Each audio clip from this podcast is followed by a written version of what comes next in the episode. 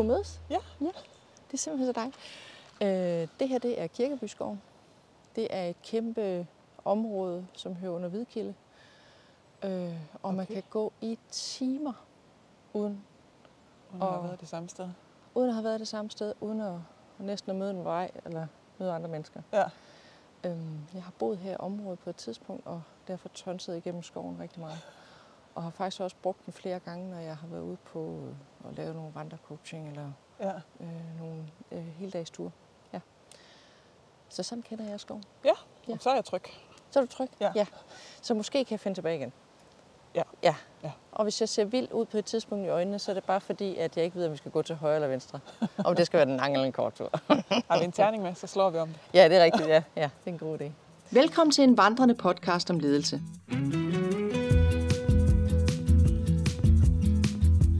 Mit navn er Christine Karlshøj, og jeg er din podcast vært inde. Det er mig, der stiller de coachende spørgsmål til en leder, mens vi vandrer.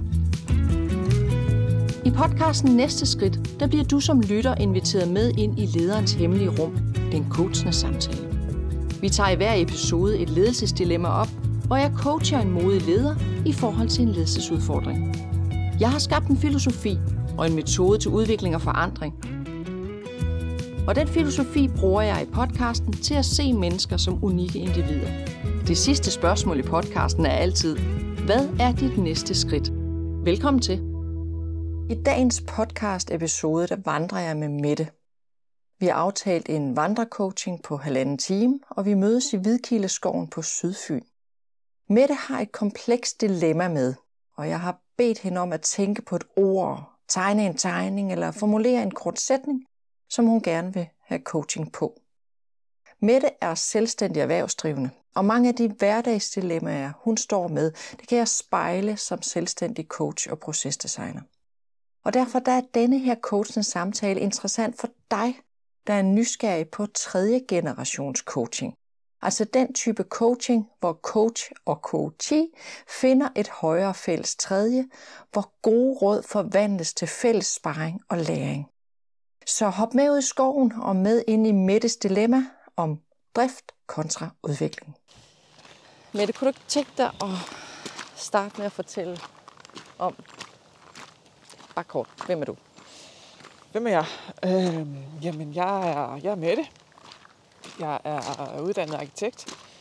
Og så øh, blev jeg på grund af en krise nødt til at finde på noget andet at lave i 8-9 stykker. Og så blev jeg underviser lidt ved et tilfælde. Men det var åbenbart en god hylde for mig, så det var jeg i en 6-7 år.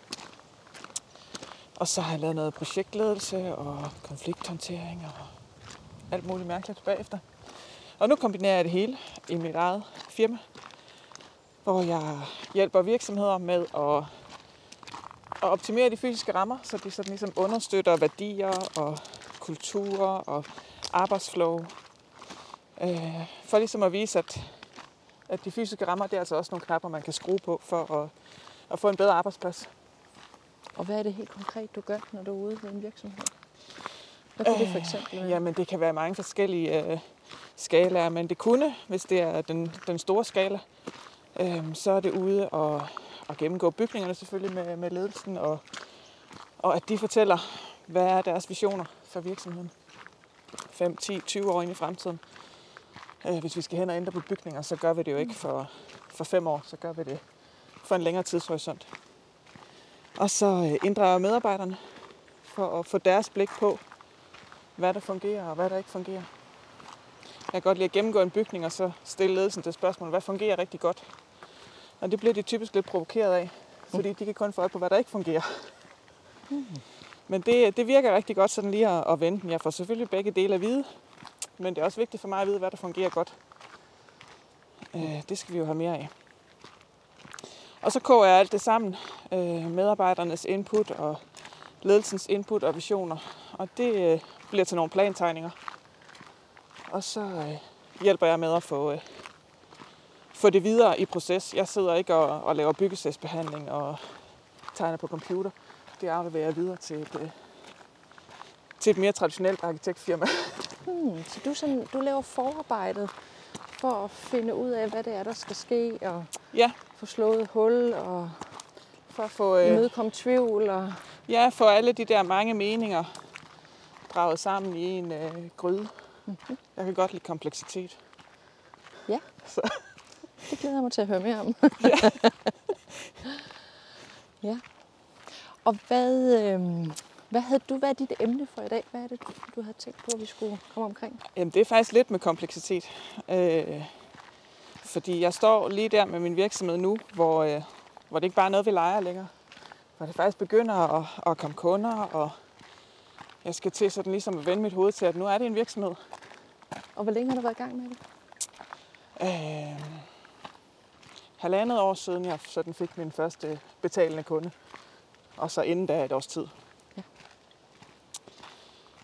Ja. Øhm, så lige nu så er der jo en overskrift for mig, der hedder drift. Og jeg er udviklingsmenneske. Så for mig der findes der udvikling og afvikling.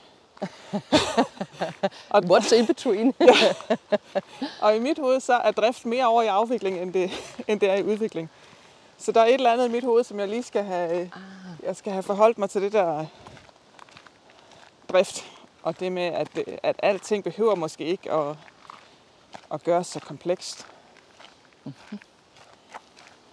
Så noget omkring øh, det, at, at den her, vi leger bare, at nu starter jeg en virksomhed, faktisk er blevet til, nu har du en virksomhed, som du arbejder i og med.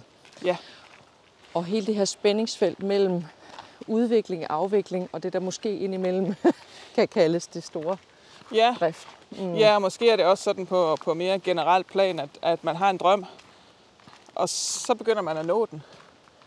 Og, og hvad sker der så ikke, i det der sådan lidt vakuum eller tomrum, hvor man lige står og vipper og siger, hvad så? Hvad så next step? Men det kan være, at du kunne prøve at starte med at fortælle om, hvad var din drøm der for halvanden eller to og et halvt år siden? Jamen, min drøm var i første omgang at arbejde med tingene på den måde, som jeg synes var smart. Øh, jeg sad i en projektlederstilling, øh, hvor jeg skulle etablere en ny form for arbejdspladser. Øh, Indrette tingene anderledes, så folk arbejdede anderledes. Øh, Og det tror jeg nok, jeg greb an på en anden måde, end ledelsen havde tænkt, jeg skulle. Men jeg kunne se, at det virkede. Så det var egentlig med det afsæt at sige, at jeg vil stadigvæk gerne lave de her komplekse projekter, men jeg vil have lov til at gøre det med den der medarbejderinvolvering. Jeg vil have lov til at bringe alle med til bordet. Det skal være nedfra og op, det vokser. Og ikke op fra og ned, at det bliver dikteret. Så der var noget omkring de arbejdsmetoder. Ja, Ja. ja jeg, jeg tror, jeg søgte noget frihed i mine arbejdsmetoder. Ja. Hvis det sådan skal skæres ned til en linje. Ja, så, så svaret på at bevare de, de arbejdsmetoder, der fungerede godt for dig, og få den frihed, det var, jeg bliver selvstændig. Ja. Yes. Har du opnået den drøm? Ja, det har jeg jo egentlig. Du er selvstændig. Ja. Ja. Wow. Og arbejder med præcis de metoder, som jeg synes fungerer. Og så sker der det, når man har opnået en drøm. Så det sker måske i hvert fald for dig nu. Det er, hvad, hvad så? Ja. så? Så føles det som drift. Ja. Fordi du er, nu, nu kan du krydse ud fra din drøm og sige, tjek, det lykkes. Ja, og altså i mit billede inde i hovedet, det er jo de der undervisere, som gentager det samme og det samme og det samme, semester efter semester. Og det kunne jeg jo godt se, at, at det gjorde jeg ikke i hvert fald. Øh, så min frygt er nok lidt at sige, jamen havner jeg i en eller anden rille, som jeg så bare på et eller andet tidspunkt tænker, jeg, det var godt nok også nemt. Det bliver jeg bare ved med. Hvad er det, der provokerer dig ved den rille? Eller trigger dig, eller hvad den nu gør? Ja, Der er noget med, der er noget med rillen.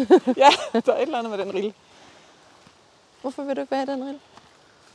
Øh, jeg tror, at, øh, at jeg forbinder den med, at så gør man det ikke, øh, så gør man ikke sit bedste.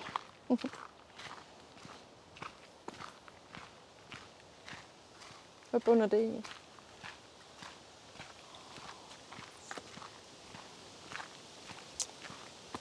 Øh, jamen, jeg tror bare, at jeg tænker, at, at alting forandrer sig, så hvis, de, hvis vi gør det samme igen og igen, så bliver det ikke ved med at være det rigtige. Så det der var den, den rigtige rille det ene år, er ikke nødvendigvis den rigtige rille for dig det næste år? Nej. Nej. Så der er noget, nu tolker jeg, noget ærekærhed, eller noget kvalitetssikring, eller nogle, nogle ting, som gør, at du siger, jeg kan ikke bare gentage det, jeg har fundet på, fordi der er faktisk noget nyt eller noget andet, der kommer ind. Ja. Men er der andet, der trigger dig ved det her med at køre i den samme rille? Altså, tænker jeg, så, det, så kommer vi over i sådan noget fordom med, at, at er man lykkelig for sit arbejdsliv, hvis man har gjort det samme i 40 år. Hvad mener du? Jeg tror ikke, jeg vil være det. Okay. Øh, men det er sådan noget, hvor, hvor når jeg møder dem, der så har 40 års jubilæum, så skal jeg sådan lige indstille mit hoved til, at og det kan man også godt. Nogle er lykkelige. Ja, Ja. det er faktisk også en måde at have det på, og, og det er der nogen, der er glade for. Og det, der klapper du bare hælene sammen og siger tillykke. Men hvis du skulle beskrive et lykkeligt arbejdsliv for dig, hva- hvad er det så for nogle ting? Hvad er det for nogle parametre, der kommer ind? Øhm, så er det frihed og udvikling. Livslang læring som et øh, fortærsket begreb, men, men det, at jeg hele tiden kan få lov til at lære noget nyt. Og hvis du skal beskrive frihed, Øh, hvad, hvad er det i en hverdag, som øh, giver dig frihed? Hvis du skulle sætte nogle hverdagseksempler på. Øh, jamen, det er jo både sådan rent praktisk i forhold til familielivet, at, øh, at jeg selv kan tilrettelægge min arbejdstid.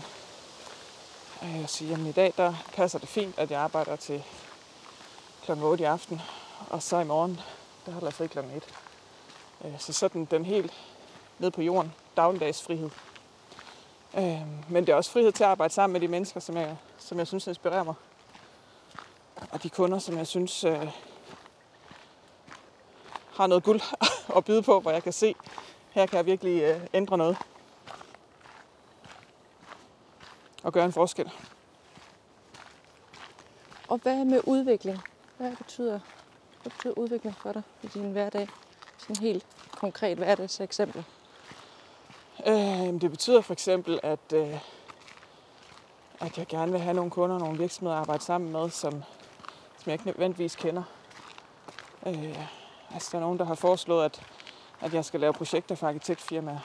Så nej, det er for meget min egen baghave. Mm. Så. Du har en flaske i tasken, som laver sådan en lille fin lyd. Jamen, jeg kan få den op. Da det her jo er en podcast, så hører vi alle lyde. Alle lyde. Skovens lyde, vores fodtrin, flasken i din taske, Tankevirksomheden. tankevirksomheden. Man kan høre alt, hvad du tænker. Åh, oh, oh. Undskyld, jeg afbrød dig. Det var i forhold til udvikling.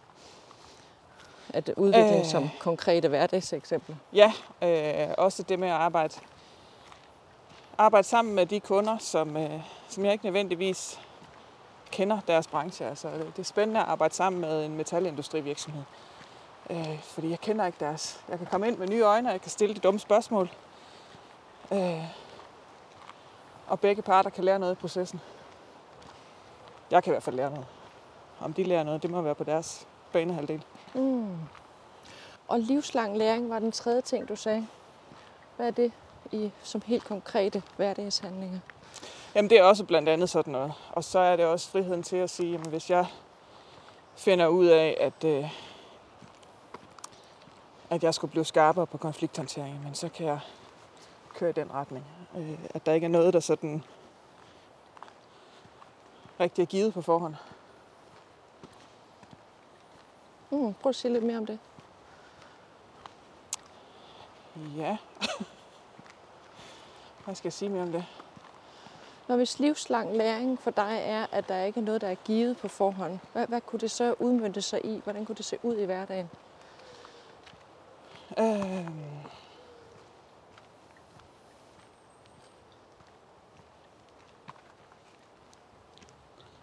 Jamen, jeg ved ikke, om det er sådan noget, som, man sådan, øh, som jeg sådan lægger mærke til fra dag til dag i hverdagen. Men det betyder jo i hvert fald, at, at nogle dage så dukker der nogle potentielle samarbejder op, som jeg tænker, det kunne godt nok være spændende, og det kunne jeg lære noget af. Øh, jeg tror, det betyder, at jeg skal, jeg skal blive ved med at være nysgerrig. Det er i hvert fald vigtigt for mig at kunne få lov til at blive ved med at være nysgerrig. Mm. Så din læring ligger i at være nysgerrig? Ja, det gør den i, i store træk i hverdagen i hvert fald. Så hvis vi lige spoler tilbage til det her med, at du i starten sagde, at du på en eller anden måde uh, triggers over det her drift. Mm. at, der, at der noget kommer til at køre i den samme rille. Så, så giver det umiddelbart god mening, fordi det, at du drives af, det er at være nysgerrig ind på noget af det nye, Ja. det du ikke ved, samarbejdspartner, som har en kompleks problemstilling, som du skal løse på en eller anden måde. Så lige snart der Ja. kommer noget, der sådan smager af gentagelse, eller smager det har vi prøvet, eller det har jeg set før, eller øh, det underviste jeg vist også i sidste år, så, så er der et eller andet, der, Ja. der, der trykker Ja. på dig. eller Yes. Har du hørt om dem, der siger, at øh, man gør sit arbejdsliv nemmere, hvis der er noget, der ligesom kan gentages eller sættes i system og sådan noget? Har du hørt om dem? Jeg har hørt om den, ja. Ja, ja. Er det noget, du har? Jeg har overvejet, Er ja. det noget, du implementerer nogle steder i din hverdag? Nej, men jeg, jeg forsøger. Men jeg er nok den type, som, som er rigtig god til at skabe struktur og skabe overblik, men jeg er ikke så god til at følge det. Altså, jeg er også typen derhjemme, som tager en grundig oprydning en gang hver 14 dage, fordi jeg ikke lægger tingene på plads. Men gør det noget? Altså, er det noget, der påvirker dig negativt i din hverdag, at, det er sådan, du, at din struktur ser sådan ud? Nej, det gør det egentlig ikke. Andet Okay. end jeg får lidt panik nu, hvor jeg tænker, nu er det faktisk ikke bare noget, vi leger. Nu er der faktisk andre, der forventer et eller andet. En eller anden vis struktur. Kan dine kunder mærke den måde, du laver struktur på? Nej, det håber jeg ikke. Hvorfor siger du håber? Øh, det er nok, fordi jeg frygter, at der er rod. At de ser rod? Ja. Og hvad, hvad, hvad skulle rod være for dem? Øh, uprofessionalisme. Ja. Så du vil være nervøs for at fremstå ikke professionelt, fordi at du har din måde at sætte system på? Ja. ja. Mm-hmm. Er det noget, du har oplevet tidligere, at der er nogen, der har sagt til dig, at du er et rodehoved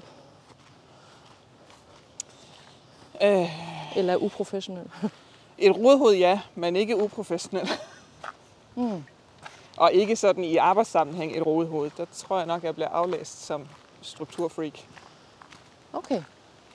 Og det er interessant. Så nu står vi ved en skillevej. Yes. Der er tre veje, vi kan gå. Den vej, så kommer vi ned mod byen. Den vej ved jeg ikke, hvor går hen. Den vej, så kommer vi ned sydpå over bakkerne. Så ved du godt, hvad jeg vil vælge, når vi siger nysgerrighed. Hvil- Hvilke vej vil du vælge? Vi går lige over. Den vej, vi ikke kender. ikke, hvor vi kommer hen. Det er ikke lige, vi skal rundt om et hjørne ind i en skov. Spændende.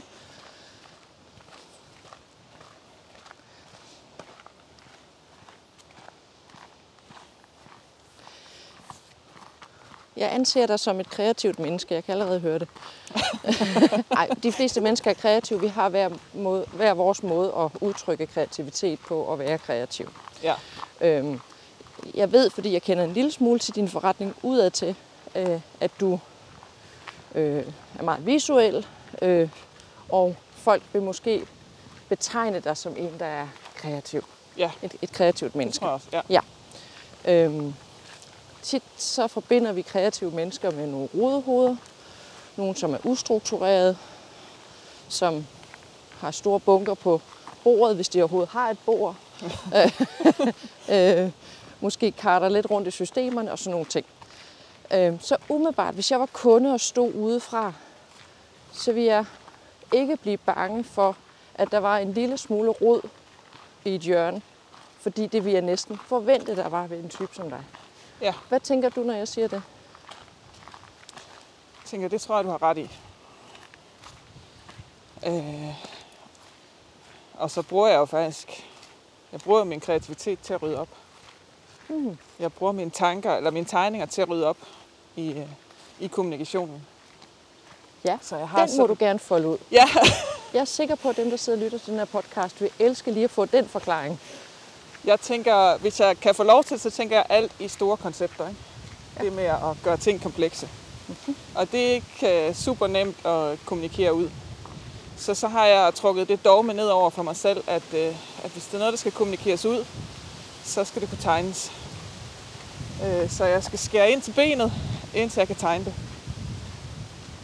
Konceptet er stadigvæk bagved, ikke? Men, men kommunikationen udadtil er en tegning. Hvad kunne det for eksempel være, hvis du skulle give et eksempel på, hvad sådan en kompleks tegning kunne være? Øh, jamen, jeg har for, for eksempel øh, et par forskellige tegninger over, hvad det er, jeg laver i min forretning. Øh, en tegning af, af en øh, produktionsvirksomhed med en gruppe mennesker indeni, og en skorsten med hjerter opad, og så en pil, der kører hele vejen rundt om. Mm. Og den synes jeg binder meget godt sammen, hvad det er, jeg laver. Og så er det noget, som jeg bruger, når jeg er ude til netværksmøder. Øh, sådan ligesom for at holde mine ord lidt på sporet, mm-hmm. når jeg skal præsentere mig.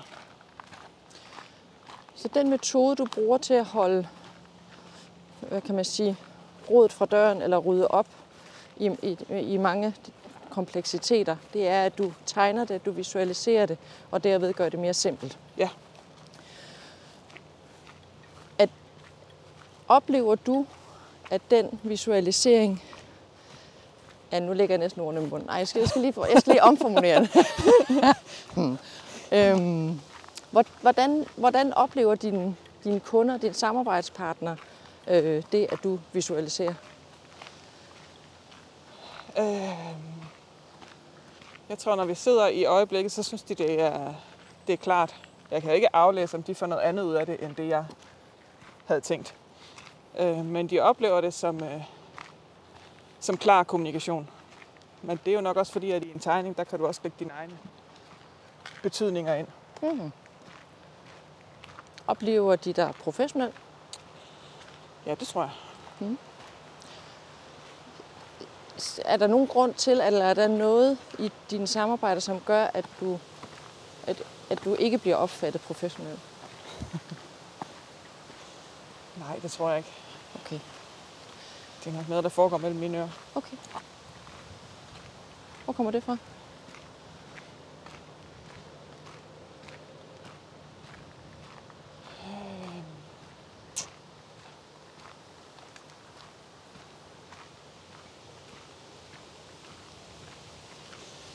Jeg tror, at jeg har... Jeg er i hvert fald vokset op i en familie, hvor... Øh, hvor det til en eller anden vis grad... Jo, for min far har det betydet meget at være professionel og være blandt de bedste. Øh, for min mor tror jeg mere, at det har været det her med at, at have en uddannelse øh, og ligesom tage afsæt i, men, men også at gøre tingene ordentligt. Hmm. Så har de oplevet, at det du gjorde, at du gjorde det ordentligt, når du gjorde det på din måde? I mine teenageår tror jeg nok, de synes, at jeg ikke gjorde tingene ordentligt. Ja. Nævn tre teenager, der har gjort tingene ordentligt i deres, i deres teenageår. Mm. Mm. Nej, jeg tror også, at nogle gange så er man bedre til at få, få udtrykt, hvad man egentlig mener, i stedet for bare at tænke det. Ikke? Mm. Og hvis man kommer fra en familie, som mest tænker det, men ikke rigtig udtrykker det. Mm. Kunne du udtrykke det med din hånd, eller med din tegning allerede dengang? Øh, jeg tegnede meget, ja. Men der tegnede jeg mest ting, jeg så, ikke? Altså fra et blad. Ja. Kopieret. Ja. Ja. Mm.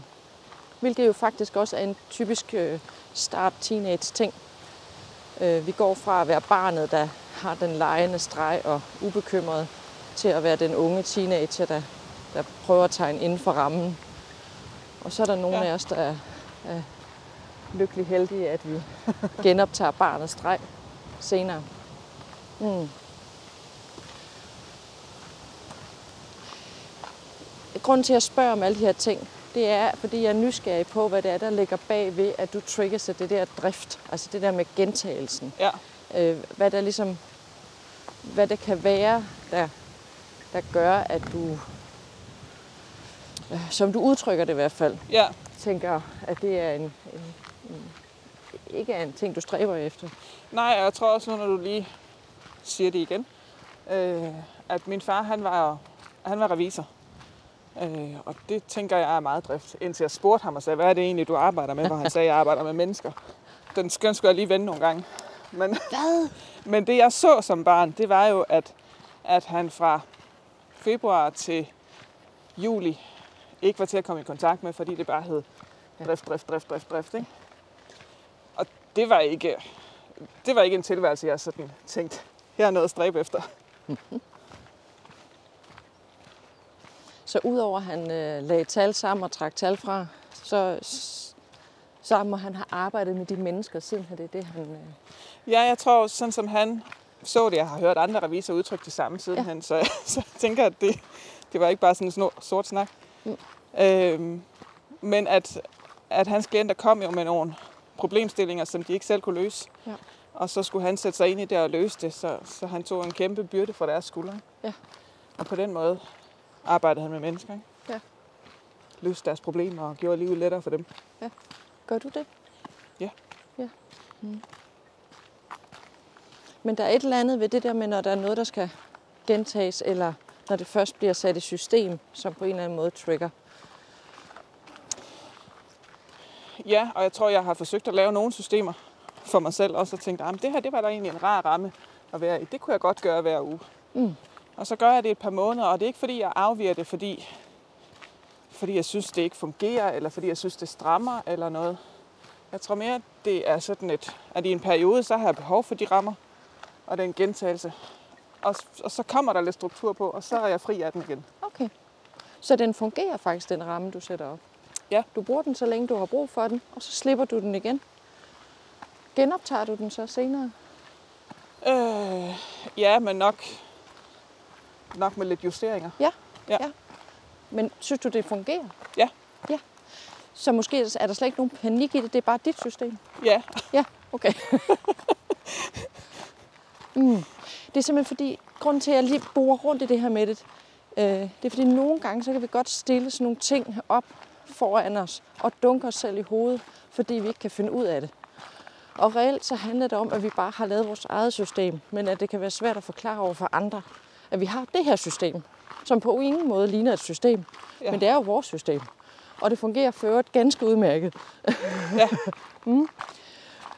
Man kan sige, at du har været i gang halvandet år. Det vil sige, at du har kun, altså dit årsjul har kun været halvanden gang rundt. Ja. ja. Så, så hvis du ligesom ikke synes, du har et årsjul endnu, så er der ikke noget at sige til det, fordi Nej. Det, det findes jo ligesom ikke endnu.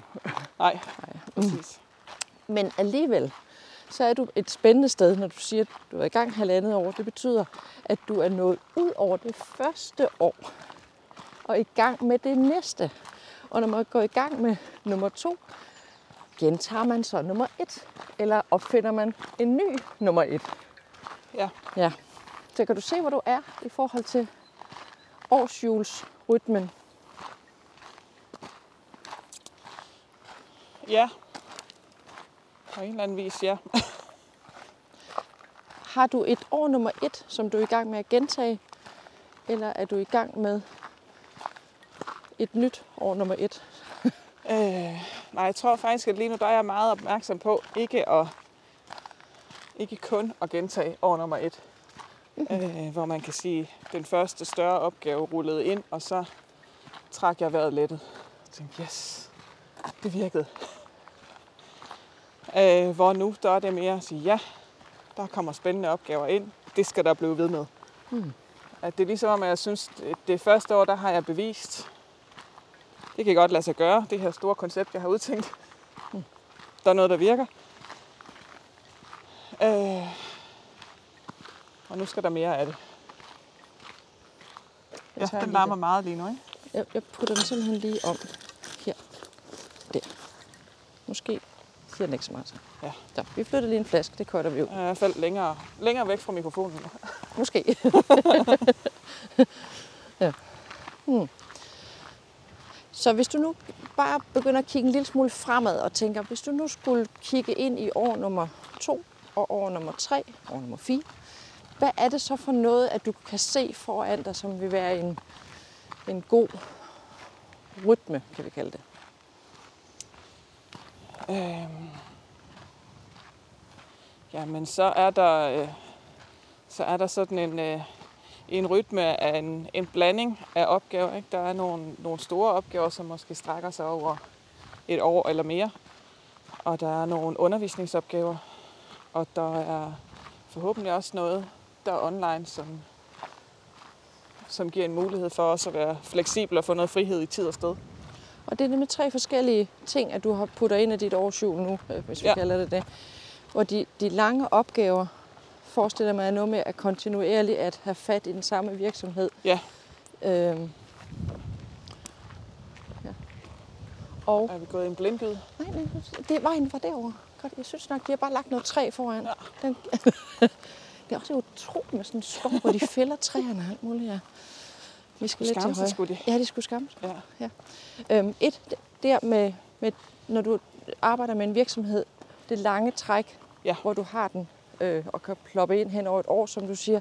Undervisning er måske et halvt eller et helt år gangen.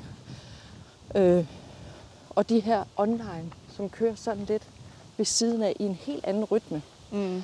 Hvordan har du det med, at der er flere ting, der har forskellige rytmer samtidig? Øh, det har jeg det godt med, så får jeg jo min kompleksitet.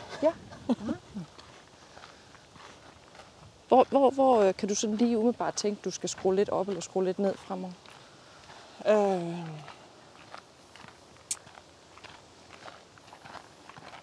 jamen, der er meget, der er nyt lige nu, ikke? fordi jeg står lige på, på tærsklen til et, øh, et nyt samarbejde, som gerne skulle give noget undervisning. Øh, så den håber jeg, at der, at der kommer godt gang i. Øh, og så skal der udvikles noget, noget online, som jeg går i tænkeboks over lige nu. Så online er der ikke. Det er ikke et fysisk, det er ikke et Det- produkt, det er du der har ikke nu. nu, nej. Så det er, du skal i gang med at Det er udvikle. på, det er på skitseplan. Yes. på nuværende tidspunkt. Ja. Øh, så man kan sige, det der, det der lige nu øh, er der ikke, der er et længere samarbejde. Der kunne godt være et eller to mere. Øh, men omvendt så er det også det, der lå så meget i en kalender. Ikke? Ja, og gøre din hverdag meget forudsigelig, fordi du ved, hvad du skal de næste seks måneder sammen med den her virksomhed. Øh, Eller hvad det er, ikke?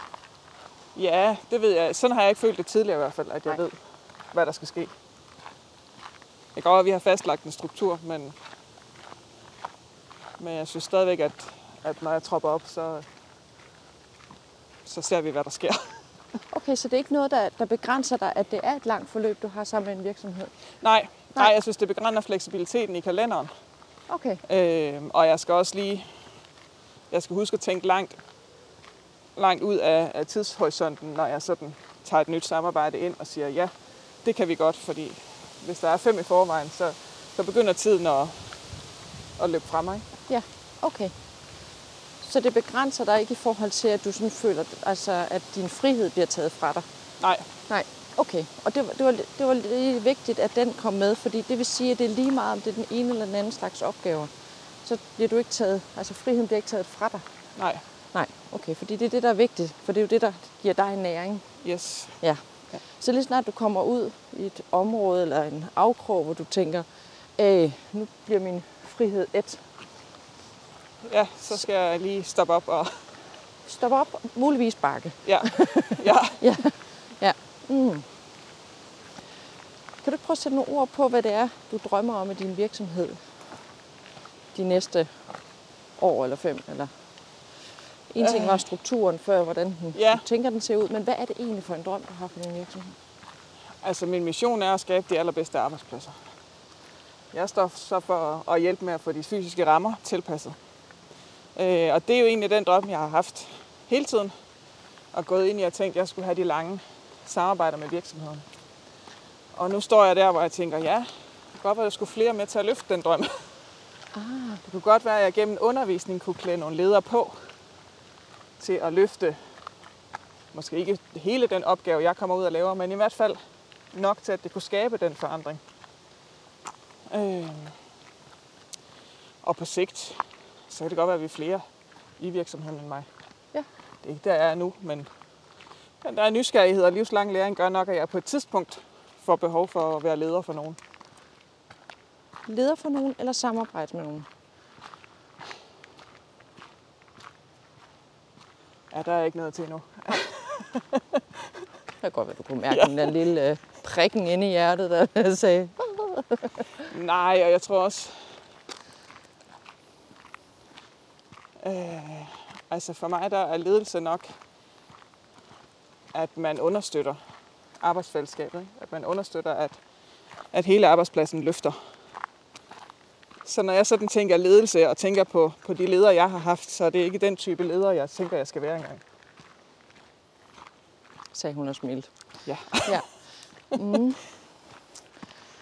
Og du behøver heller ikke at beslutte dig nu jo for, om du skal arbejde freelance sammen med nogle andre, eller om du skal have en ansat, eller øh, hvordan arbejdsfællesskabet, eller øh, om du løber ind i en, som er ligesom dig, og I slår plat pjalterne sammen, eller hvad, hvad, der, der kan ske mange forskellige. Men det der med, at du har en idé om, at du gerne vil noget sammen med nogle andre.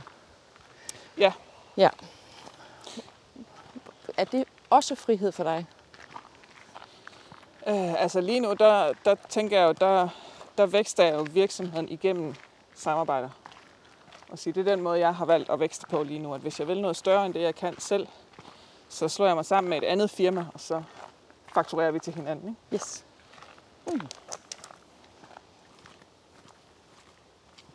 Fordi så synes jeg stadigvæk, at jeg har min frihed. Fordi du kan indgå de samarbejder, du har lyst til at bruge for at Ja, og hvis der ikke er, er penge til løn, så er det kun mig selv, det falder tilbage på. Og hvad i forhold til udvikling? Hvor, hvor ser du det i fremtiden, hvis du kigger sådan fremad i forhold til dine drømme for din virksomhed? Altså, jeg har ikke nogen sådan øh, skolet udvikling, hvis man kan sige det sådan noget, kursus eller uddannelse, som jeg lige nu tænker, ej, det må jeg have. Øh, der er det nok igen den der nysgerrighed og samarbejdspartner, som jeg synes, jeg lærer enormt meget af lige nu. Og den livslange læring, hvis vi lige skal tage tredje benet med os. Ja. Jeg tænker, den, den er der hele tiden, men igen ikke sådan en... Den er ikke en fast ramme Mm. lige nu. Det er ikke sådan en, øh, en skolebænkslæring. Det kommer der sikkert på et eller andet tidspunkt. Mm. Jeg tænker, nu er det her spændende. Nu skal, jeg, nu skal jeg lige have papir på det, eller nu skal jeg lige have lidt teori bag, eller... Men det er ikke der, du er nu. Nej, lige nu Nej. der tror jeg nærmest, jeg øver mig i at, at slippe lidt fri af den der teori, hvor jeg måske tidligere har tænkt, åh jamen, jeg skal også lige have baggrunden på plads her, for at jeg kan gå ud og gøre sådan her. Ikke? Ja, hvis jeg bare har et ekstra kursus, så bliver jeg rigtig dygtig. Ja. ja. ja. Mm-hmm. Så hvis vi lige skal hoppe tilbage til, til dit udgangspunkt igen i forhold til det her med at drifte. Hvis du nu forestiller dig og kigger ind i fremtiden, hvordan ser en god øh, drift af din virksomhed så ud, uden at du tænker, at det her det er afvikling? Er der noget sådan, hvis du sådan prøver at visualisere, nu er du arbejder du selv med visualisering, du sådan skal prøve at få sådan en lille spillefilm ind bag øjnene. Er der sådan nogle billeder, der kommer, som ser rare ud, hvor der ligesom står drift nede under, hvor du tænker, hmm. Nej, et eller andet sted, så ser jeg det mest som sådan en, øh, en tivoli forlystelsespark, som absolut ikke bliver kedelig, men som jo stadigvæk er drift og stadigvæk har en eller anden øh, ramme. Ikke? Hvis det sådan skal være visuelt billedligt. Ikke? Ja. At øh, det skal stadigvæk være sjovt. Og, og ja, så, så er det nok det der med at trække sig op en gang imellem og sige, nu, nu synes jeg måske lige, at tingene kager lidt. Øh, Så nu skal jeg op i helikopteren og lige have overblikket. eller Paris jule. Ja, Ja. op i Paris i julet og- og have overblikket over, over det hele. Og så behøves det ikke at ende i Excel-ark. Mhm. Øh, Okay, så selvom du har en far, der er revisor, så behøver du ikke at bruge excel -ark. ej, jeg, jeg er nærmest allergisk over for Ja. Excel-ark. Okay, og du, det gør dig jo ikke til en dårligere virksomhedsejer, at du ikke bruger et Excel-ark. Nej, Ja, Nej, det kan godt være, det gør mig sværere at arbejde sammen med en gang imellem, hvis de havde troet, at de bare kunne få et Excel-ark, de kunne plotte For ind i. nogen. Ja. Yes. Ja, ja. Og man kan sige, hvis du er hvis du er god til at træne dine kunder og samarbejdspartnere til, at det, det er den her metode, du arbejder ud fra, vil de så kunne forstå, at du ikke kommer med et Excel her? Ja, ja. Ja, men faktisk, altså, jeg har lige sendt et tilbud ud, som er håndtegnet. Ja. Håndskrevet. Og fik tilbagemeldinger, at det var fedt. Jeg tænkte, Nå, okay, jamen, jeg havde været lidt, været lidt i tvivl, men øh, nu var det dig, så tænkte jeg, at den prøver jeg lige. Okay, så du testede simpelthen lige af på en relation, som Ja, du tænkte, hmm, det, det, kan jeg godt, det kan godt tåle det. ja. Ja. Mhm. ja. Så når du får den respons, hvad, hvad gør du så næste gang? Jeg har lyst til at sige, så kører jeg i samme rille. Men Ja, det vil være noget nyt, hvis du... så, så, så undlader jeg tvivlen om, Hmm. hvad jeg skal gøre, tror jeg. Jeg tænker, der vil sikkert stadigvæk være noget, hvor jeg tænker, ej, her var det måske smart lige at, at have det sat op på computeren. Øh. Men mange gange tænker jeg, at, at det viser også meget om, hvem jeg er, og hvad de... Der, er nok en forventningsafstemning i det allerede, ikke? Så når du får noget god eller positiv respons, noget anerkendelse for det, du sender ud, for eksempel et håndskrevet tilbud eller håndtegnet, så vil du faktisk godt ture og gentage det. Ja. Og tænke, det er, din bekymring forsvinder til, det er faktisk okay, de, de, de godtager mig, som jeg er. Ja, og måske er det også på et, et mere ubevidst plan med til at, at vælge de rigtige relationer. Og hvad mener du med det? Øh, at specielt med de lange kundeforløb, så skal det også være det rigtige match. Ikke? Så nytter det ikke noget, at vi øh, render sur i det halvvejs. Øh, eller sidder til møder, hvor vi, ikke, øh, hvor vi snakker forbi hinanden og sådan noget. Så der Fordi er de det, troede, de havde købt noget andet. ja. Ja. Mm. Eller jeg havde aflæst dem anderledes. Ikke? Altså, Ja. Så det er måske med sådan til tidligt at, at vise, jamen det her det er mig. Og hvis I kan se jer selv i det, så er I velkomne. Og hvis I stejler fuldstændig på det, så vil jeg gerne hjælpe med at finde en anden. Hvis du sådan skal beskrive din, din lykkekunde eller din, øh, en god samarbejdspartner, en, en, en kunderelation, som vi fungerer, hvem er det så, du leder efter, eller hvem leder efter dig?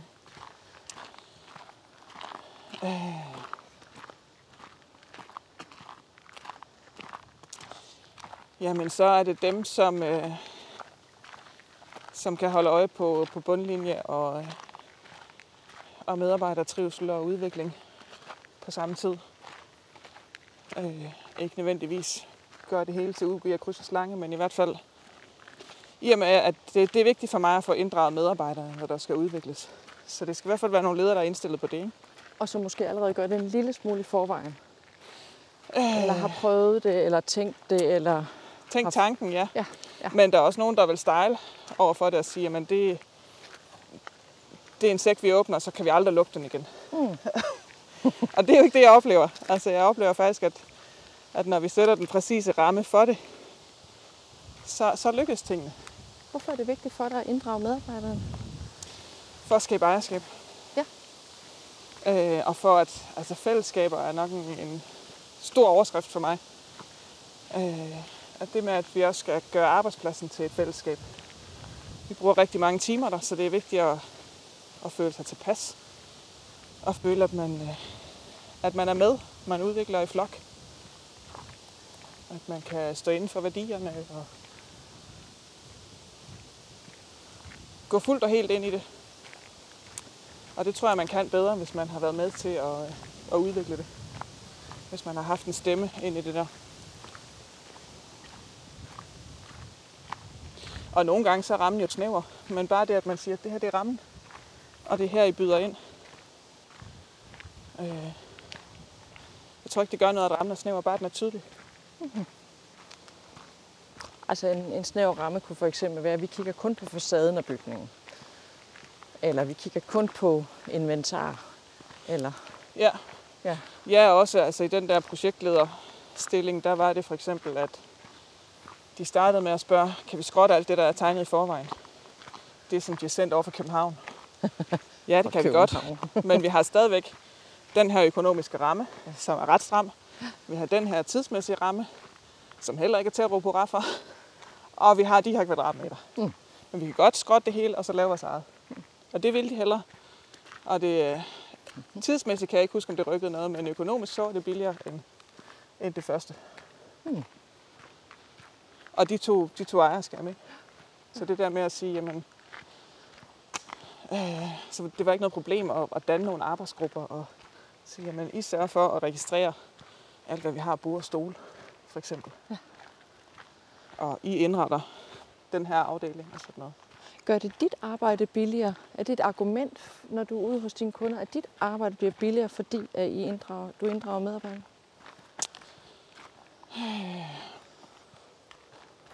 Nu vælger jeg, at vi går til højre her. Ja.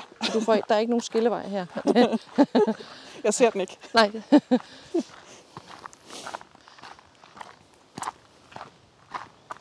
Øh, jeg tror, det kommer an på projektet.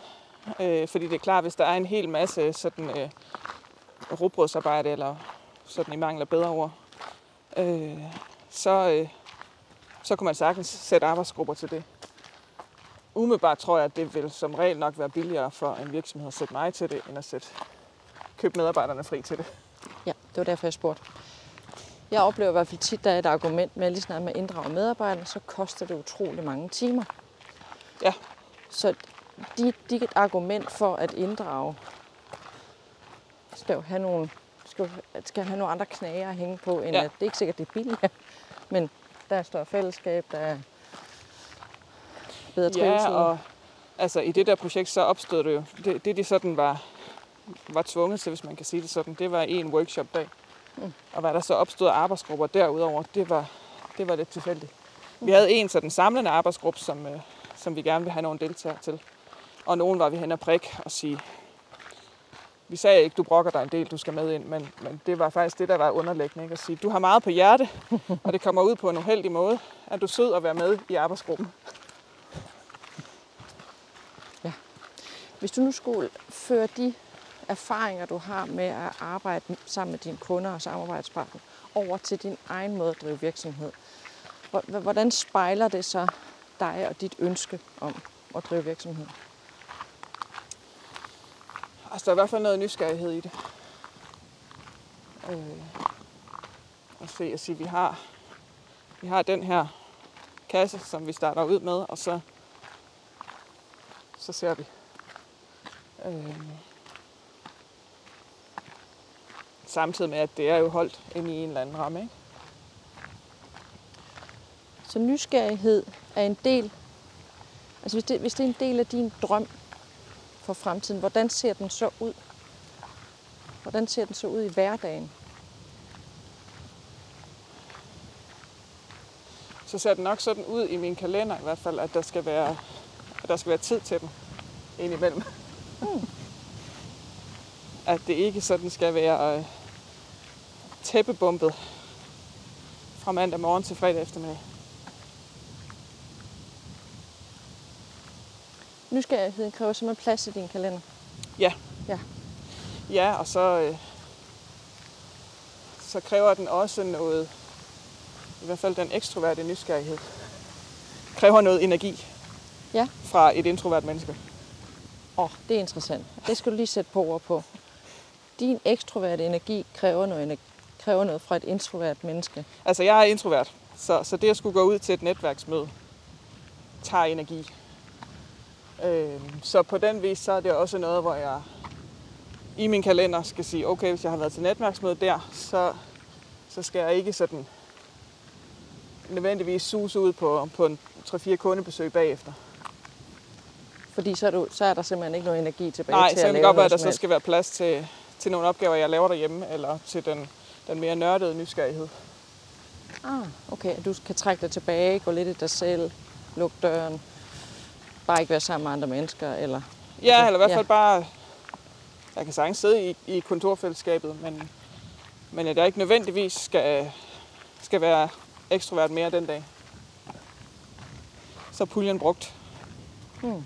Afhængig af, hvor, hvor anderledes det er. Ikke? Hvis det er det samme netværk, jeg tropper op i uge efter uge, så, så bliver det selvfølgelig mindre energikrævende efterhånden. Ikke? Fordi du ved, hvad venter dig, og du kender Ja. de andres reaktionsmønstre. Ja. Ja. ja. Hmm.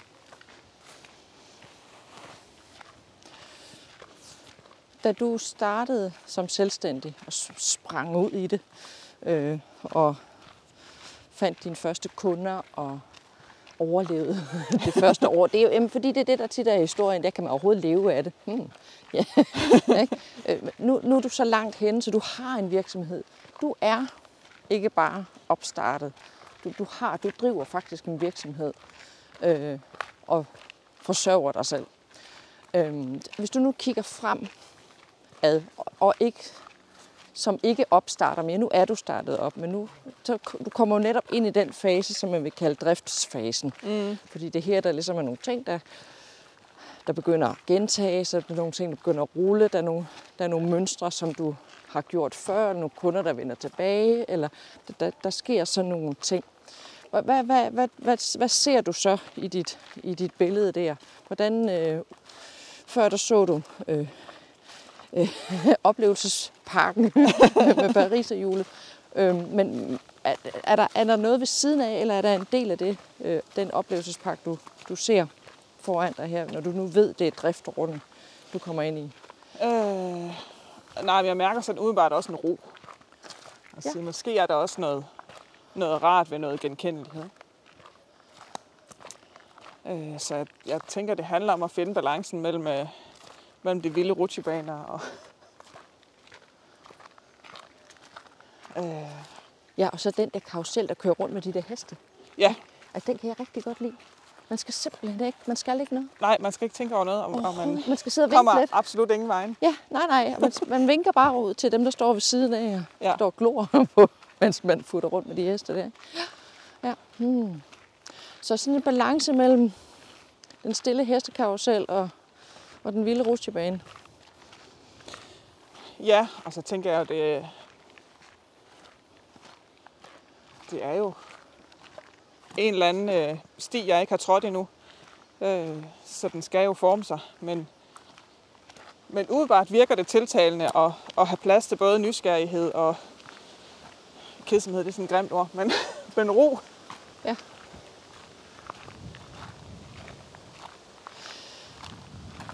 Kom sådan til at tænke på, når du lige havde det der billede af den her eventpark eller oplevelsespark der med, med alle de her forlystelser. Det er et sted, man tager hen for at blive underholdt og glæde og være sammen med nogen, man godt kan lide. Og så når man så køber man sådan en dagsbillet, og så får man hele pakken og så hjem igen. Og, øh, men, men hvis man bliver der efter lukketid, så er der også en, der ejer den der eventpark der. Ja som jo også skal drifte hver dag, ja. selvom der både er Paris og jul og, og, ja. og alt muligt. Ikke? Ja. Mm.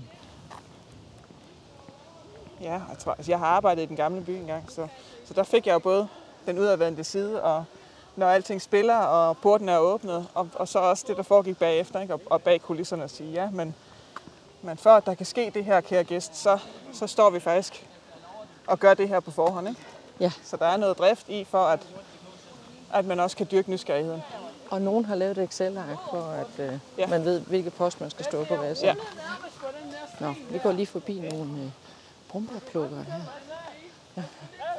Det er nemlig den tid på året, hvor man valgfarter til skoven for at plukke brumbær. Det ser også ud til at være et godt sted der. Ja, det er det. Hvert fald mange brumbær. Der er mange brumbær, der har garanteret været en solstråle.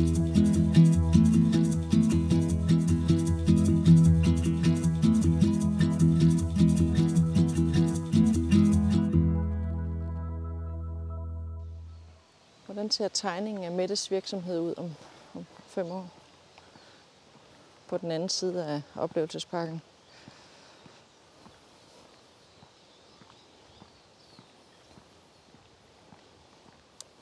Ja. Yeah. jeg tænker, oplevelsesparken er processen. Det var derfor, jeg... Ja. ja. Ja, det ved jeg fint ikke endnu.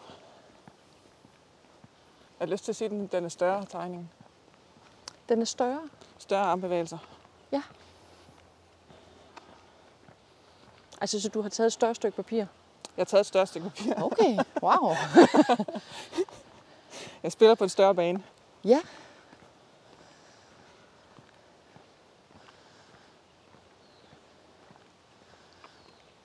det var en fed visualisering. Du har ikke engang tegnet noget på papiret endnu. Du har bare taget et stykke, stykke papir. Ja. Ja, jeg ved, det skal være større, men jeg ved ikke helt. Mm.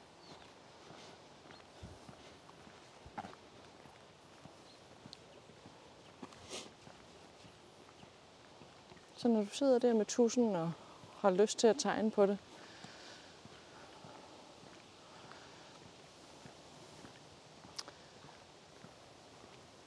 så tror jeg, at der er noget, øh, der er noget fællesskab.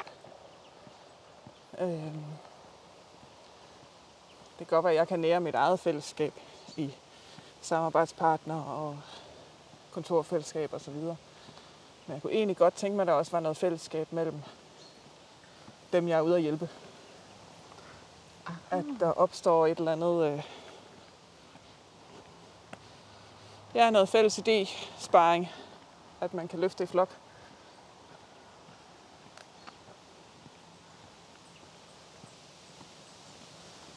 Eller andet.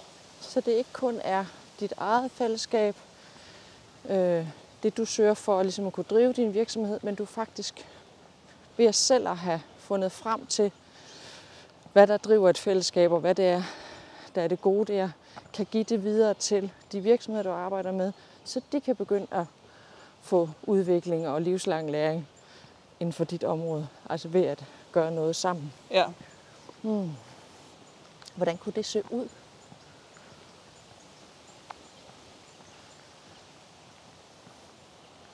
Åh, oh, du er meget konkret, hva'?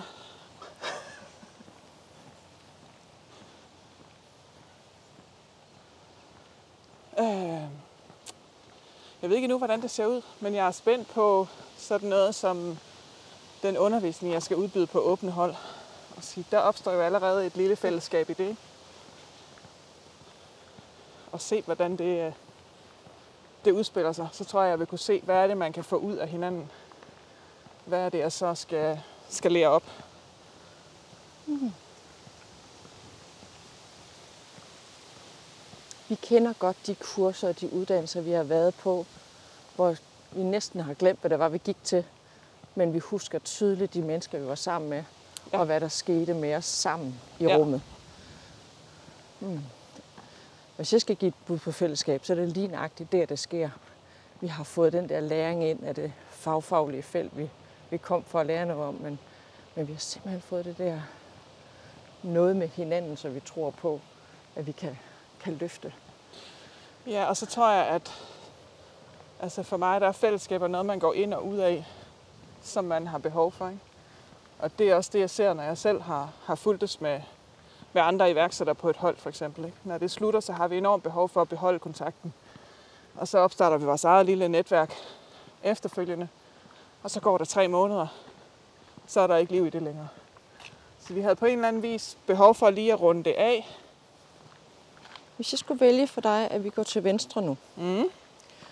Øh, og venstre betyder, at en erkendelse af, at, øh, at drift er et, et nødvendigt onde for at drive på den lange bane. Så om man vil eller ej, så Øh, er der en form for drift øh, i, i den virksomhed, som man, øh, som man skaber. Øhm, hvad tænker du, at, øh, at du kunne, hvis du skulle kalde drift noget andet, hvad kunne det så hedde? Øh, jamen, jeg går i hvert fald og tænker til forskel fra, og vi er jo inde på den vej, som, som vi kom fra, ikke? Og, og der gik jeg måske og havde lidt ondt i maven over drift. At nu er det, nu er det mere sådan en, det er ikke farligt, det er ikke noget, du dør i. Der opstår ikke stillstand, fordi du drifter. Der, der opstår nærmest det modsatte, ikke? Mm. Øh. Og det er meget godt set, for vi er faktisk tilbage på den vej, hvor vi startede. Vi går bare af den, den anden vej. Modsatte vej. Modsatte ja. vej, ja. ja. Så vi er i gang med at spole tilbage. Ja. Altså hvis nu jeg ser drift som et hjul, mm. og sige, du kan, du kan bare lade det stå og dreje rundt, et cykelhjul, øh, løfter forgaflen og, og bare lade hjulet dreje rundt, så er det drift, ikke? Men lige snart du, du sætter det ned, så får du fremdrift. Mm. Så, så det er egentlig det samme, bare forskellige stadier. Okay. Så dit billede før af opstart og afvikling Så afvikling er faktisk blevet til fremdrift nu. I hvert fald den del af afviklingen, som, som var drift, ja. Den gelige drift. mm. Hvad tror du, nu hopper jeg lige, hvad tror du, din far lavede der fra februar til, til juli med sine kunder? Han havde så travlt. Var det drift? Ja, det var nok, fordi der skulle han sidde i de der røvkedelige Excel-ark, eller hvad det nu hed dengang, og fylde tal ind. Det var ikke der, han havde den sjove kontakt med kunderne. Hmm. Har du noget arbejde, der ligner det?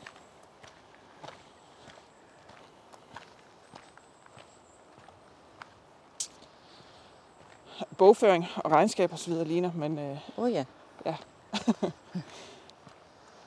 der er nok ikke ret mange selvstændige, som sidder med armene op over hovedet. Og det. Jeg kender faktisk nogen. ja. øhm.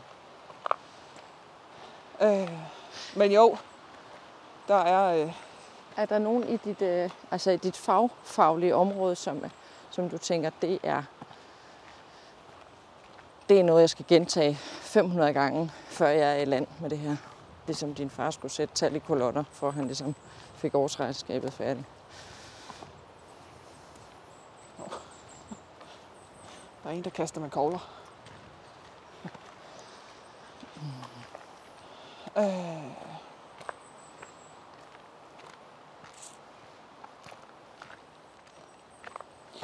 Nej, der er lidt den der med at, at lave årsjul og øh, være kontinuerlig med markedsføring og salg og sådan noget. Mm. som absolut ikke er, er ønskeopgaver. Er det nogen, du gerne vil være fri for, eller er det nogen, du gerne vil lære at takle? Øh, jeg vil nok helst være fri for dem. Men jeg vil også gerne, jeg vil gerne forstå lidt om, hvordan det virker, mm-hmm. før jeg beder en anden om at udføre det for mig. Ja. Jeg vil gerne kunne sådan indgå i en eller anden form for kvalificeret dialog omkring det. Fordi du alligevel er lidt nysgerrig på, hvad det er for noget, eller du bare gerne vil være med i processen, eller der er måske en, en del af det, du synes, der er sjovt, eller Ja, nok også fordi, at, øh, at den der kompleksitet, som hedder virksomhed, øh, der har jeg nok stadig behov for at, at se hver enkelt del af den. Ikke? Ja. Og så er det fint nok at, at erkende og sige, at det her det er ikke min yndlingsdel, så den må du gerne lave for mig. Men jeg skal stadigvæk kunne se den og kunne forstå, når der kommer en tilbagemelding, jamen vi gør sådan og sådan. Okay, Mm. jeg ved, hvad du snakker om.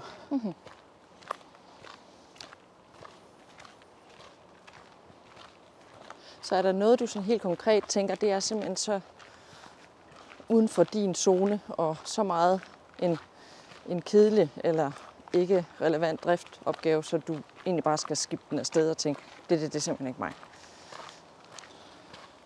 Øh, det er der helt sikkert. Jeg tror ikke, jeg har dem øh,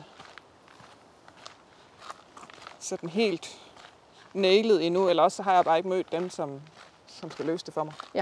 Okay. Men du kan godt mærke, der er noget, som... Ja. Okay. Ja. Fordi det kan også godt være, at, at man kan sige, nogle gange, når man kommer tæt på ens komplekse problemstillinger, jamen så, så nogle gange så opløser det sig også. Altså, at det faktisk ikke er så slemt eller irriterende alligevel, mm. øhm, som man troede, det var. Øh, så selv det der med at lave regnskab kan blive helt hyggeligt. Ja. Fordi det var jo egentlig bare for at jeg skulle lige to timer for mig selv. altså, det, så det kan blive sådan helt øh, dejligt at komme hjem til, hvis man har været Ja. ude til et netværksmøde, hvor man har været meget på, og så, ah, så kan jeg lige få lov til bare at sidde Skal her. jeg for heldigvis bare hjem og lave regnskab. jeg skal heldigvis bare hjem og lave regnskab. Ja. og det ved vi jo alle sammen, det er kedeligt, så det kan jeg få lov til at lave alene. mm, ja. Så nogle gange så, så går ting også i opløsning, hvis man putter dem ind i en anden kontekst. Ja. Eller, øh, nu sagde du også markedsføring før, for eksempel. Ikke? Der kan være rigtig mange ting, som er drift i forhold til øh, opslag på sociale medier, øh, at gentage, at skrive nyhedsbreve, eller hvad, hvad det nu er. Ja. Altså, det kan blive så sådan en, en trummerum Ja. på en eller anden måde. Men hvis man kan finde udviklingen, eller finde det magiske eller nysgerrigheden i de små ting, man laver, så kan det lige pludselig opløse sig og ikke være en driftopgave, ja. men lige pludselig blive sådan en, ej, hvordan knækker jeg den kode her? Mm. Mm. Hvis jeg skulle vælge for dig, at vi går til venstre nu. Mm. Øh, og venstre betyder, at en erkendelse af, at, øh, at drift er et, et nødvendigt onde for at drive på den lange bane. Så om man vil eller ej, så er, er der en form for drift øh, i, i den virksomhed, som man, øh, som man skaber. Øhm, hvad tænker du, at, øh, at du kunne, hvis du skulle kalde drift noget andet, hvad kunne det så hedde? Øh, jamen, jeg går i hvert fald og tænker til forskel fra, og vi er jo inde på den vej, som, som vi kom fra, ikke? Og, og der gik jeg måske og havde lidt ondt i maven over drift. At nu er det, nu er det mere sådan en, det er ikke farligt, det er ikke noget, du dør i. Der opstår ikke stillstand, fordi du drifter. Der, der opstår nærmest det modsatte, ikke? Mm. Og det er meget godt set, for vi er faktisk tilbage på den vej, hvor vi startede. Vi går bare af den, den anden vej. Modsatte ja. Modsatte vej, ja. ja. Så vi er i gang med at spole tilbage. Ja. Altså hvis nu jeg ser drift som et hjul, mm. og sige, du kan, du kan bare lade det stå og dreje rundt, et cykelhjul, øh, løfter forgaflen og, og bare lade hjulet dreje rundt, så er det drift, ikke? Men lige snart du, du sætter det ned, så får du fremdrift. Mm. Så, så det er egentlig det samme, bare forskellige stadier. Okay. Så dit billede før af opstart og afvikling. så afvikling er faktisk blevet til fremdrift nu. I hvert fald den del af afvikling, som, som var drift, ja. Ja. den gelige drift. mm. Hvad tror du, nu hopper jeg lige, hvad tror du din far lavede der fra februar til, til juli med sine kunder? Han havde så travlt. Var det drift? Ja, det var nok fordi, der skulle han sidde i de der røvkedelige Excel-ark, eller hvad det nu hed dengang, og fylde tal ind. Det var ikke der, han havde den sjove kontakt med kunderne. Hmm. Har du noget arbejde, der ligner det?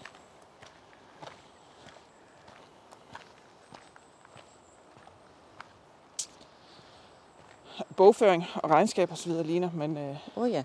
ja. der er nok ikke ret mange selvstændige, som sidder med armene op over hovedet af det. Jeg kender faktisk nogen. ja. øhm. Øh, men jo, der er... Øh, Er der nogen i dit, øh, altså i dit fagfaglige område, som, som du tænker, det er, det er noget, jeg skal gentage 500 gange, før jeg er i land med det her? Ligesom din far skulle sætte tal i kolotter, for han ligesom fik årsregnskabet færdigt. der er en, der kaster med kogler. Øh,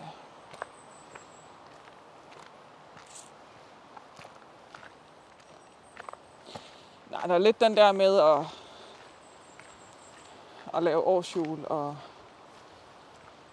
øh, være kontinuerlig med markedsføring og salg og sådan noget. Mm. Som absolut ikke er, er ønskeopgaver. Mm-hmm. Er det nogen, du gerne vil være fri for, eller er det nogen, du gerne vil lære at takle? Øh, jeg vil nok helst være fri for dem. Men jeg vil også gerne, jeg vil gerne forstå lidt om, hvordan det virker, mm-hmm. før jeg beder en anden om at udføre det for mig. Ja. Jeg vil gerne kunne sådan indgå i en eller anden form for kvalificeret dialog omkring det.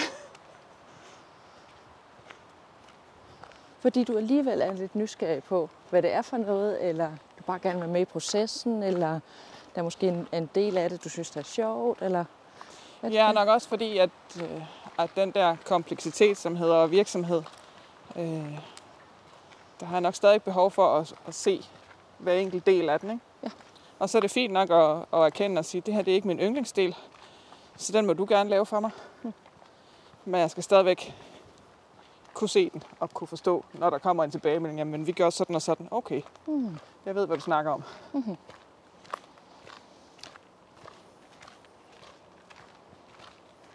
Så er der noget, du sådan helt konkret tænker, det er simpelthen så uden for din zone, og så meget en, en kedelig eller ikke relevant driftopgave, så du egentlig bare skal skifte den afsted og tænke, det, det, det er simpelthen ikke mig. Øh, det er der helt sikkert. Jeg tror ikke, jeg har dem øh, sådan helt nailet endnu, eller også har jeg bare ikke mødt dem, som, som skal løse det for mig. Ja, okay.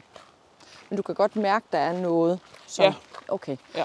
Fordi det kan også godt være, at, at man kan sige, nogle gange, når man kommer tæt på ens komplekse problemstillinger, jamen så, så nogle gange så opløser det sig også. Altså at det faktisk ikke er så slemt eller irriterende alligevel, mm. øhm, som man troede, det var. Øh, så selv det der med at lave regnskab kan blive helt hyggeligt, Ja. fordi det var jo egentlig bare at jeg skulle lige to timer for mig selv.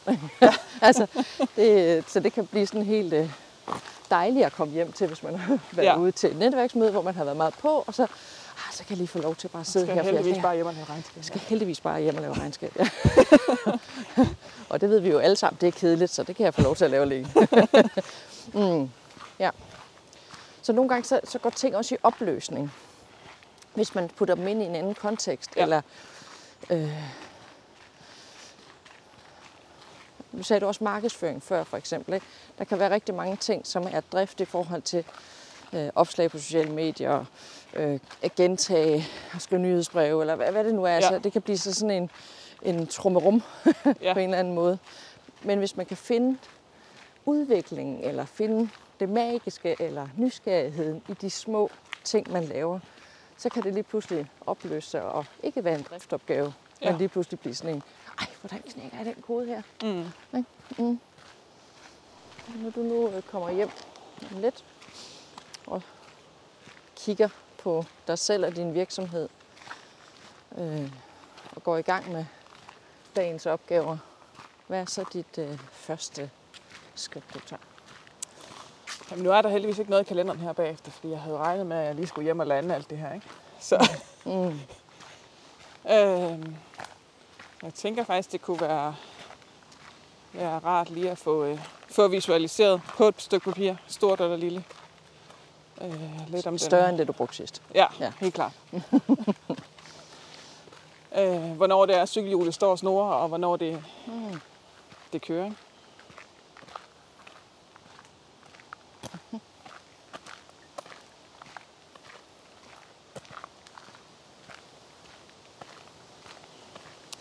For jeg tror, at jeg, altså jeg skal derhen, hvor, eller jeg vil derhen, hvor der netop er nogle ting, som, som jeg ikke selv skal sidde med fingrene helt nede i. Mm.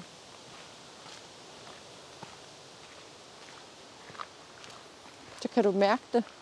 Altså kan du mærke det der næste skridt, du skal tage i forhold til at få forholdt dig selv på sporet i forhold til din udvikling og læring. Og, Jamen, når jeg er ude og holde øh, workshops, så bruger jeg faktisk meget af det at tegne en vej, som at det, er- det er det, vi skal. ikke. Alle ved, at når vi går ud af en vej, og vi skal hen til bedstemor, så skal vi dreje ved det gule hus, og så kommer der den der store sten på højre hånd og alt det der. ikke? Mm. Så det er trygt på en eller anden vis. Mm.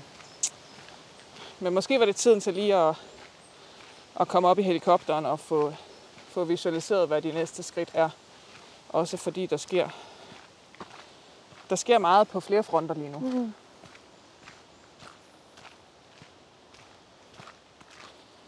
Så, og så helt konkret, så vil jeg, så vil jeg udvikle online-området, så det kan spille bold med, med de åbne kurser, jeg skal holde.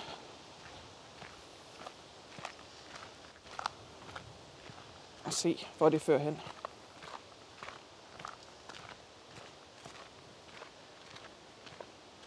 Online kan være et helt, en helt virksomhed for sig selv. Jo.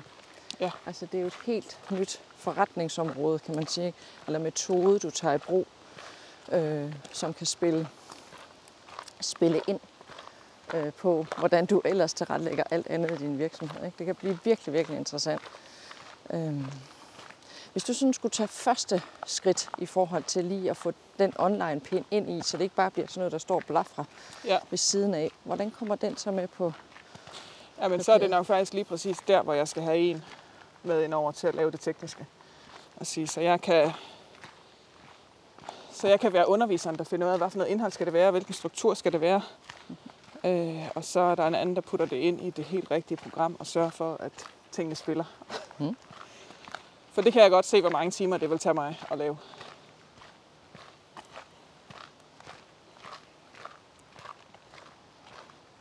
Så det er næste skridt. Sådan en finder jeg. Fedt. Fedt. Dejligt med det. Har du noget, du vil tilføje her til sidst på turen? Skoven begynder at åbne sig. Og ja, når, solen kommer. Og solen det er nærmest kommer symbolsk. Ja, det er det faktisk. det er det. Fint set. Ja, nej, jeg synes, det har været en øh, dejlig gåtur. Med gode spørgsmål.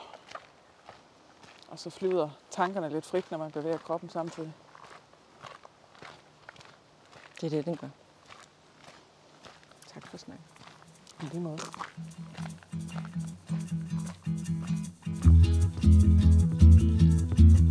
Mette er nok ikke den eneste leder, der har brug for en vandrecoaching. Det, der sker i en coachende samtale, er jo netop, at sluserne åbnes, og de vante tanker og mønstre udfordres i samtalen. I denne samtale der gik Mette fra at tænke drift som afvikling til at se drift som en oplevelsespark og afslutningsvis til at se drift som et snorende cykelhjul, der er med til at sætte udvikling i gang. Hun beskrev så fint billedet af, at når man sætter det snorende hjul ned, så skaber det fremdrift.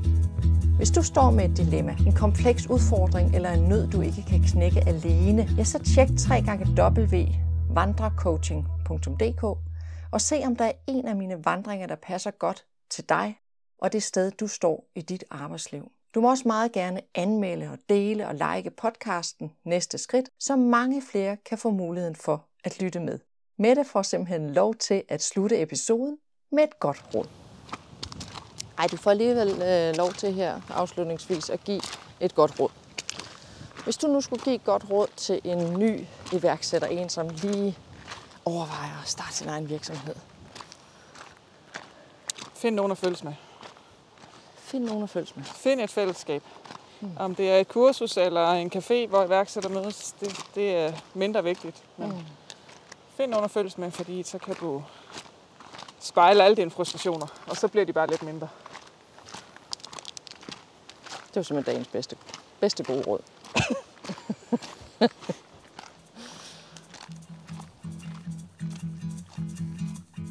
Vi har nu taget sidste skridt i denne episode af podcasten Næste Skridt. Tusind tak for at lytte og gå med. Du kan lære meget mere om ledelse, forandring og coaching ved at tjekke ind på min hjemmeside vandrecoaching.dk. Har du fået øjnene op for et emne eller et dilemma, som du gerne vil coaches på, så kan du booke din helt egen vandrecoaching.